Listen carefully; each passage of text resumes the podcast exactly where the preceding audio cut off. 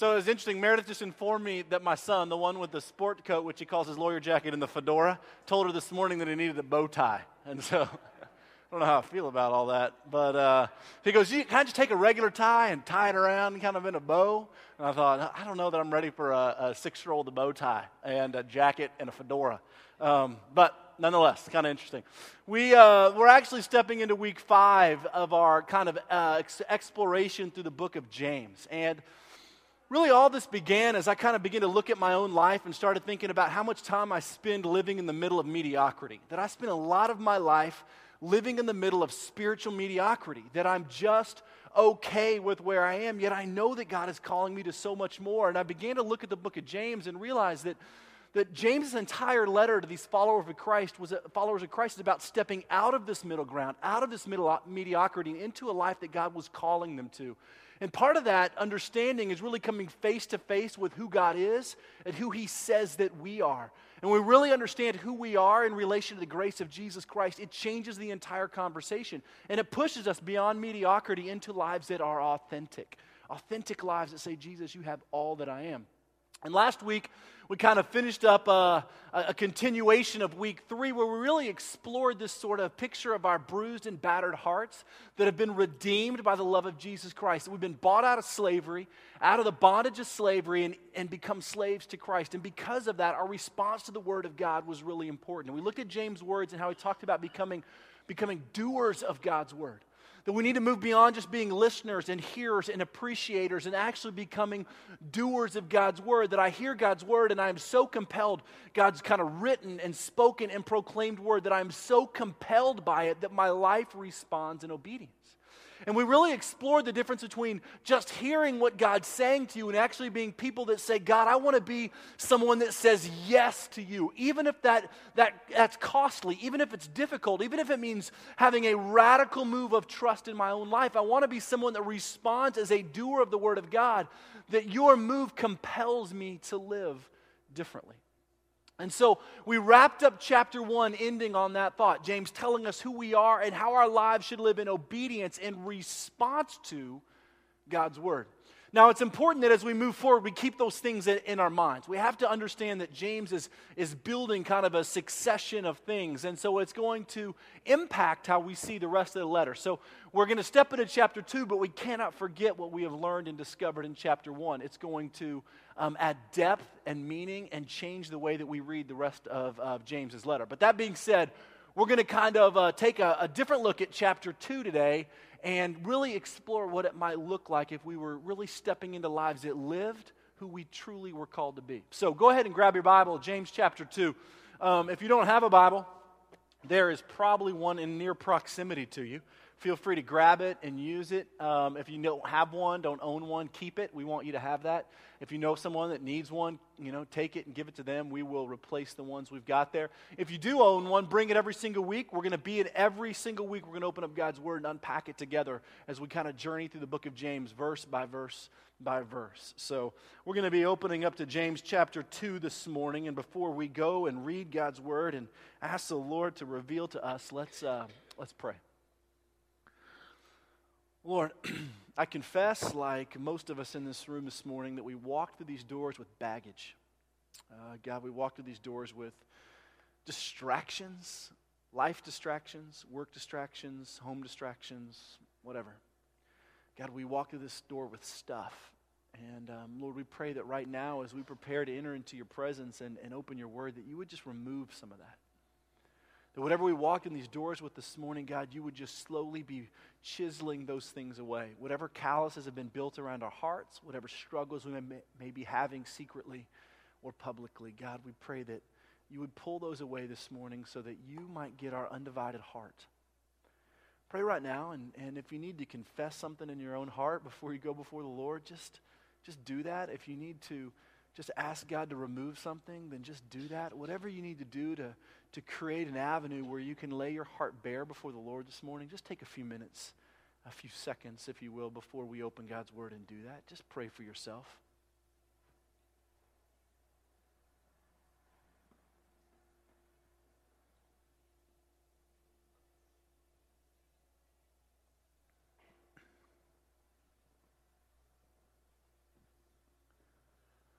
Take a moment and just pray for someone around you. Um, even if you don't know them, never seen them, don't know their name, just pray for them. Pray that God would move in their hearts and in their lives this morning.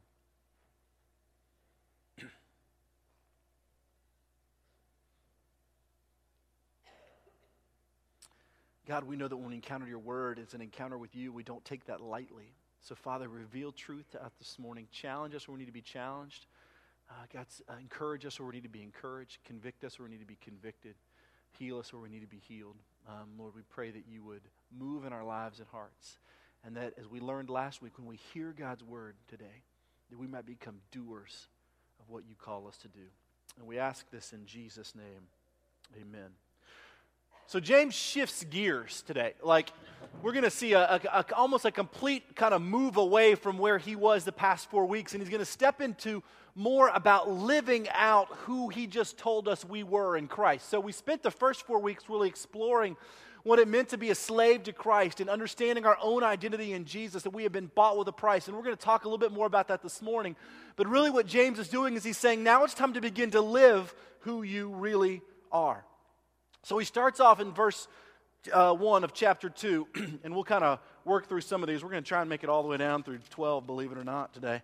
Um, and we're going to go through the first four verses first, and then we'll just kind of unpack them as we go. James says, My brothers, as believers in our glorious Lord Jesus Christ, do not show favoritism. Suppose a man comes into your meeting wearing a gold ring and fine clothes, and a poor man in shabby clothes also comes in. If you show special attention to the man wearing fine clothes and say, Here's a good seat for you, but say to the poor man, You stand over there, or sit at the floor of my feet, have you not discriminated amongst yourselves and become judges with your evil thoughts? So James starts off with a pretty specific scenario. He says, Brothers, Christians, believers, followers of Christ, Let's suppose that two people, two men, two souls walk into your meeting, your gathering, your church, your fellowship, like we're having this morning. Let's say these two individuals walk in, and let's say that one of them is just, you can identify him as wealthy. I mean, it's, he's got gold rings and nice clothes, and he just looks well put together, all right? And suppose he walks in and, and you show him a place of, of, sort of prominence. Here's a great seat. We're glad you're here. You know, go ahead and sit over here. And he says, suppose another man walks in, another living, breathing soul, and, and this person's poor. And it's very clear. And they stink and they smell, and you can tell that they are been sleeping outside or whatever. He says, suppose that person comes in. What do you say to that person? Do you say, here, come sit over here or stand over there or, or sit at my feet? And he says, listen, if you show the rich person or the person that's kind of, uh, kind of embodies wealth or a place of prominence a better place than you do the poor person, have you not discriminated against yourselves and basically fallen sin in your own evil thoughts?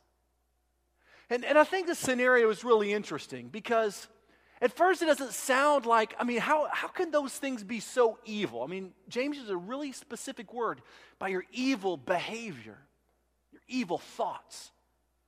I mean, we didn't turn either of them away, right? I mean, they both came in. You know, the guy that was dressed nicer sat a little closer to front. The guy that kind of smelled sat a little back, farther in the back. But they're both welcome here. Seems a little extreme.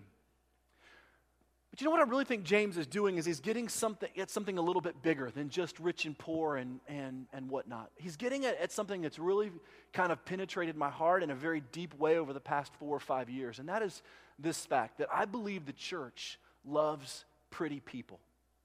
Now, you probably heard me say that before because it's something that's been kind of resonating with me for years. But I truly believe the church loves pretty people. You know, when we go to church and when we talk to people about church, they love to tell you who goes to their church. Oh, do you know that so and so, president of so and so, goes church with us? Oh, really? We're kind of infatuated with celebrity pastors and celebrity worship leaders and celebrity kind of Christian authors. We live in that culture that says, oh, people of prominence, yeah, we may not give them a, a better seat, but we really celebrate who they are. We like to talk about the fact that so and so does this or so and so does that. We love pretty people. And not only that, we love people who are in recovery from their ugly, nasty, dirty lives, right? We love that. We love the story of the redeemed. The problem with these things is that the gospel is really messy. The gospel of Jesus Christ is not a pretty thing. The gospel of Jesus Christ intersects the dirty, messy areas of life and challenges us to be radically authentic. See, I think the church loves the story of the redeemed person, the person who had a broken life and is now whole, and they stand up and we clap and we say, Yay, Jesus. I think we love that. But I don't think the church knows what to do with the dirty, broken, messed up person, the person that James is talking about. And we've met a lot of them along the way, and I may have told you this story before, but, but uh, I don't know, eight or so years ago, I was in a soup kitchen, working in a soup kitchen in Canada, of all places. And I was I walked into this room as we were getting ready to serve this meal, and I saw this blonde-headed teenager looking girl. And I honestly, from the moment I saw her, I knew that she was dying. I mean, I could just sense it. It was like a physical and spiritual death that was draped over her. She looked ill. She had her head kind of hung down in this cup of coffee. But yet I could tell she was young. But her body sort of bore the scars of like a, a life that's lived 10 times as long as she was. And I felt compelled to just go sit with her and, and, and look across the table at her. And so I sat and I looked across the table at this girl, and her eyes were darting, and I began to ask her questions. And it was really uncomfortable and uneasy, and she didn't want to talk to me. But eventually, what it came down to is we began to have this conversation about her really broken life. And this girl told me about how she had been abused in her own home how she had run out when she was 13, she was an addict, how she had become a prostitute, and how she was living on the streets. How she had recently found out that she had contracted hepatitis C, which was no cure, and that she was physically wasting away. And more so, inside of her life, she was dying and she knew it. And she looked at me as I tried to tell her about this sort of love of Jesus, this, this love that, that was going to change everything in her life if she would just open up her heart to it. And it was like having a conversation with someone that spoke a different language. My heart broke for her because she was desperate and dying and running from the Lord. And we sat there all morning and we just talked. Well, really, she listened and I listened and we talked. And I thought to myself, my life does not intersect with people like this very often. But I started thinking, you know what this girl needed was she needed Jesus, but she needs the church. She needs someone to tell her that she is valued and loved and cared for, even though her life was an absolute disaster, even though she was dying. And I began to think as I was sitting there at the church scenario I was in at the time, thinking, what would it look like if Kim walked in the doors of my church? And not recovery Kim. You know, the Kim that stands up three years later and says, Look, I've been sober for 17 months and God has changed me. And I used to be a drug addict and a prostitute. Praise Jesus. And we all clap. Not that Kim. But the Kim that decided, for whatever reason, to risk and walk through our doors, diseased, still a prostitute, still an addict, still ashamed, and still fearful. What do we do with her? Kim lives in Canada. A few years ago, I met a guy, and I've told somebody about this before. I met a, a homeless guy on the corner of Penn and uh, up there by the turnpike, and his name was literally One-Legged John. It's what he told me to call him, and he had one leg, so it fit. And he said, "Call me One-Legged John." It's what everybody else calls me. I said, "Okay." Started visiting with him and a few of his friends, and kind of developed a relationship with them, and spent some time at their camp over there, way behind Target, and long story, really short point is this is that one day I invited John to come to church with us. And John's response to me was, I would like that, but I know that all people will do is just stare at me. I'm homeless and I've got one leg. And I thought, maybe. What if the people that James was talking about, this poor person, was really the picture of Kim or John? What do we do when they walk in here? Not redeem John, who now has a job and a home, but John that still stands on the corner, only has one leg, is an alcoholic in a mess. Kim, who's disease ridden and still going to live on the streets. Do we hold our purses a little tighter? Do we hope they don't sit next to me and my two kids? What if in our last song, Kim wants to hold your hand? You see, the church loves pretty people. And the church loves the story of the redeemed, but the church doesn't know what to do with the broken, with the messy, and with the jacked up. But the gospel, at its core, deals in the messy. the gospel at its core meets people right where they are. And I think that because the church loves pretty people so much, that we pretend that we're better than we are. So we walk into our churches wearing masks. We walk into our churches living inauthentic lives because we look around us and the people around us seem to have it together. And so much of what we do and experience in church is a facade, it's a front. None of us really want to admit that we're broken, that our marriages are broken, that we steal, that we lust, that we drink too much. No one, none of us really want to admit that we have struggles and fears that no one will ever know about, that we've done this at work or this over here. None of us really want to air those things. But you know that what we've been looking at over the past four weeks and the reality of James chapter 1 is the gospel. And the gospel, at its very core, exposes. It exposes you and I for who we are. It exposes us. Opens our heart up to the reality that we are sinful, broken, messed up people. We are not perfect Christians in recovery from old sinful lives, but we are living in messed up lives now. And the gospel of Jesus Christ exposes that truth and says, understand who you are. You are a broken, messed up, sinful person that has only been redeemed by the grace and love of Jesus Christ. So quit living like you're something else. And I'm struck with James's comments here because he says, listen, when those two people walk in the room, how do you see them? With your eyes and with your heart. You didn't turn them away, but you thought something different, didn't you? He says, Your thoughts were evil. And I find this so compelling because in my own life, I like to pretend that it's a little better than it is. But the gospel exposes us for the reality of the sinful nature that we have and says, look, you are nothing without Jesus Christ. Period. And as a church, we've got to get beyond loving pretty people and start to realize that the church and the gospel deal in the messy. They live in broken people's lives. The gospel intersects our lives at those points. So when Kim walks in these doors, when John walks in these doors, what is our response? Is it to reach over and take her hand and say, I love you and I don't even know you? See, what James is doing is he's setting us up. He's setting us up for to basically say, the gospel should change how you live. Listen to how he goes on. He says, Have you not discriminated amongst yourselves and become judges with your evil thoughts? Listen, my dear brothers, has God not chosen those who are poor, verse 5, who are poor in the eyes of the world to be rich in faith and to inherit the kingdom promised to those who love him? But you have insulted the poor. It is, not the, is it not the rich who's exploiting you?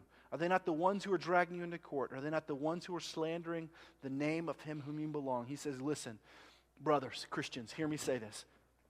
Has God not chosen the poor to be rich in faith, to inherit the kingdom? See, this is a, a kind of a trend that runs through Scripture, right? God thinks differently. Now, we would think that the place of prominence, the person of power, the person of opportunity has the greatest opportunity for impact. I mean, after all, everybody in the community knows them. They have more money, they have more resources. If we can just win them to Christ, then, I mean, the impact they have is staggering. But see, God thinks really differently, doesn't He? James says, Has God not chosen the poor to do the amazing? Think about the Old Testament for a minute. I mean, think about when God speaks to Samuel and He says, Samuel, I want you to anoint a new king of Israel. And so he sends Samuel on a mission to find this guy named Jesse. And Jesse's got a whole bunch of sons, and his sons are really great looking guys. Remember the story? And Samuel stands there, and Jesse parades his beautiful sons in front of him. And they're tall, and they're handsome, and they're good looking, and they are worthy to be king because of how they are. And what is Samuel's response? He's saying God has basically said not to look at the outward appearance because man looks at the outward appearance, but God, for Samuel 16, looks at the heart. And so Samuel looks at Jesse and he says, I recognize these are some good looking dudes, but God's saying that none of these guys are going to be king.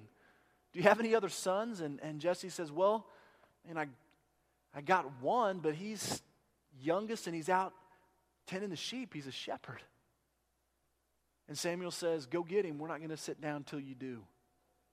So they send for him, and sure enough, here comes this small shepherd boy named David, who everybody else overlooked. And Samuel basically said, as soon as he walked in, Samuel said, Anoint him. This is who God's chosen. And God chose someone like David to rule the kingdom of Israel. And think about the New Testament for a minute. I mean, who are the disciples? These are fishermen, these are uneducated Gentile people that God chose to carry the most important and significant message in all of human history. They became the voice of God. Are you serious? In a society that puts so much kind of uh, importance on education and prominence and religious culture, God chose a guy that baits a hook for a living to proclaim the good news? You see what God does? He thinks very differently. And this is what James is saying. He's saying, listen, brothers, God thinks differently.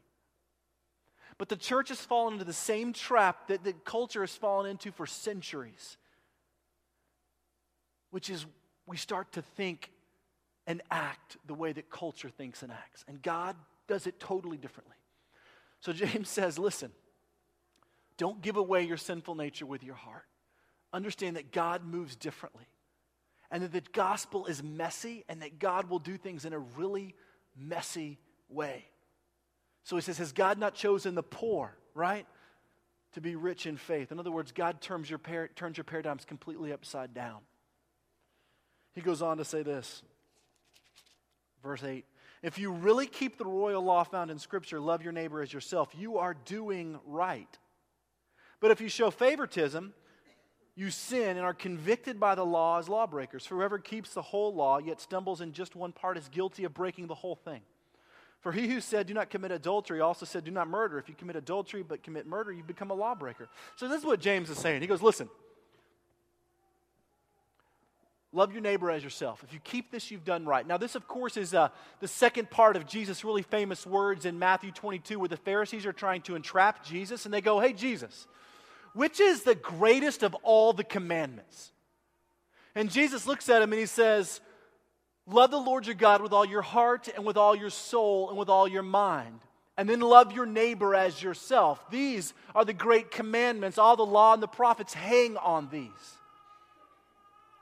And it's a really important thing because what Jesus is saying is that first and foremost, love the Lord with everything that you are and then love people as yourself. And James picks it up and he says, the royal commandment is to love people as yourself. And I want to make a little note here because I think it's important because James mentions it to just kind of mention it. And that is, I had somebody one time stop me and say, Trev, I, we were talking and they said, Trev, I don't know what to do with this verse. To love people as you love yourself. And we were sitting across the table from each other and he said, Because here's why I hate myself. I really do. When I look in the mirror, I hate who I see. I know who I am. I'm a mess. I make poor choices. I've done things that I'm so ashamed of. I don't love myself. So, what does Jesus mean when he says, Love people as I love myself? And I sort of thought about it for a while because I think most of us get what Jesus is saying because we've grown up in school where we hear the things like treat other people as you want to be treated. So we get the idea. But I think fundamentally there's something here that we have to understand, and that is at some point in time, we have to understand what Jesus is really talking about when he's talking about self love. Because we live in a, in a kind of Christian culture that says humility at all costs, which is like downplaying ourselves. And so, if we're going to downplay ourselves, how do we love people as we love ourselves? And what does that really mean? Well, I think it really means self love is intuitive.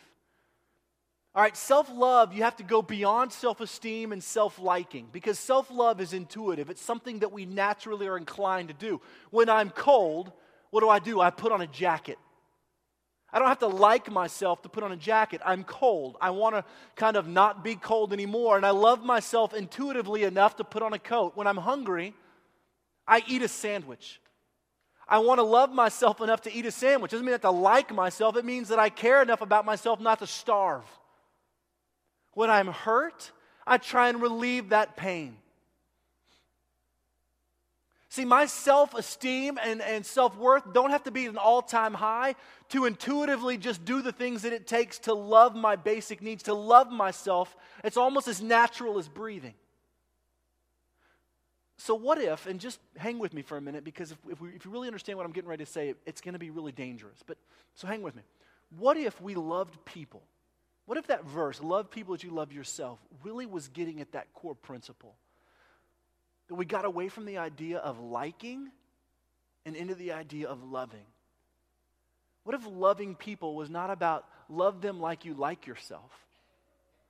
but love them intuitively like you love yourself intuitively. In other words, when I see someone cold, with the same reaction that I have in my own life to put a jacket on, I have that same deep seated desire to put a jacket on that person. When I see someone that's starving, or when I see someone that's hungry or that's hurting, my same reaction to take care of my own needs will be to take care of their needs, that I cannot pass them by without wanting to feed them. Now, what does it mean you can feed the world? But what if that was your nature? That as natural as it was to breathe was how you loved other people. That you loved them the same way you had that intuitive self love. See, it's not about liking and self esteem. Sometimes loving doesn't involve liking, right? We've all been there. I can love you, but I don't have to like you right now. See, I really think what James is getting at is this. At the very core of our lives, we take care of ourselves. It's as natural as breathing. We love ourselves enough to provide for our own needs. What if, and just what if, it was as came as naturally, naturally to us to love people that way as it did the way that we love ourselves? What if when I saw you cold and I had on a jacket, my reaction was to give you my jacket? See, James is using this example of a rich and poor person walking into church, and he's saying, What if you thought differently about people in general? Because James looks at him and he says this You brothers and Christians and followers of Christ sitting here looking at the law, right? You're looking at the law and you're saying, Look, you say don't commit adultery. I've never cheated on my wife or my husband. You say don't murder. I've never murdered anybody. I'm good. But James says, The moment you decided to love pretty people, the moment you decided to love yourself more than you love someone else. You broke the whole law. So quit propping yourself up by thinking your life is morally okay and realize that you are a dirty, messy, sinful person, just like that poor person that walked the doors, just like Kim, just like John. See, James set us up to help us understand that we are all lawbreakers. Every single one of us is sinful and broken. Yeah, we may wear it differently than Kim. We may wear it differently than John, but every single one of us is broken and in desperate need of the gospel that exposes us for who we are. So quit thinking that just because you didn't go out last night and sell yourself, or because you're not filling your veins with drugs, that somehow you have a different life. The reality is, every single one of us, broken and messy and dirty, in desperate need of Jesus Christ. The only reason we are is because Jesus breathed life into our lungs. And that should change the way that we see everything. Because when we begin to really realize who we are, it'll change the way that we see people. And I think the church loves pretty people because we paint a picture that we're pretty. But when we're honest and we expose ourselves for the messed up families and lives and sinners that we really are in desperate need of Jesus Christ, we begin to love messy people. We begin to love dirty people. We begin to love the story of the redeemed as much as we love the story of the broken. Because we recognize that through Jesus Christ, He can redeem and heal all. And I think that there is such a great place in our church for those celebrative moments when someone gets up and they tell their story about how they were saved, how they gave their life to Jesus Christ, and how He broke the bondage of slavery and set them free. There is such a place for that in our church, and I want to celebrate that. But there's also a place in our church for that girl that walks in off the streets for the first time and says, I am dying for someone to tell me that I am loved. Because that is the entry point to this. And as a church, we may celebrate the fact that, yeah, we have people here from different backgrounds and walks of life, at different races and socioeconomic statuses or whatever. That's great. But the moment we become complacent with who we are, we begin to live in mediocrity And mediocrity, as I keep telling us in these weeks, leads to inauthenticity. You've got to understand who you are. Listen how James wraps all this mess up. He says, verse 12, speak and act as those who are going to be judged by the law that gives freedom. Because judgment without mercy will be shown to anyone who has not been merciful. Mercy triumphs over judgment. James basically says this He goes, Listen, speak and act and live like you know who you are. He's saying, Stop the gossip, right? Stop thinking about yourself as being a little bit better. Stop pretending you're something you're not and begin to live who you are. And who are you? As we've learned over the past four weeks, we are broken, sinful, messy, dirty people, redeemed by the loving grace of Jesus Christ alone. That's it. As James told us, you didn't do anything to earn it, you didn't do anything to warrant it, and you're not doing anything to make it better. It's only because of Jesus. Start living like who you are. Drop the judgment at the door. And when Kim walks in, when John walks in, pick up their hand. Better yet, go find Kim and John and bring them with you. See, the church, big C, loves pretty people, but the gospel engages in the messy. What's the picture of your Christian life? Is it pretty? Or does it live a little bit in the messy? Are a lot of boundary lines blurred with you? I think the gospel blurs our boundaries blurs the boundaries between races. It blurs the boundaries between poor and rich. It blurs the boundaries between me and you. It blurs the boundaries between the guy on the corner of Penn and me and my car. You know, perhaps there's no better picture of all that James is explaining in this table that we're going to share in today. I mean, ultimately, this is what Jesus did for us. He loved you and I in such a deep, desperate way that he gave the life of his son to give us life. I mean, this picture of this table is the ultimate picture of the messy gospel. That God, being betrayed by the very creation that He breathed life into, died to give us life, to change our brokenness to beauty, to go from sinful to beloved, to change all of our issues and cover them with His grace and His love. And this morning, what we're celebrating is not what we can do for Jesus, but what Jesus done, has done for us. This becomes the ultimate picture of a life that lays down and says, God, mess me up. Let's pray together.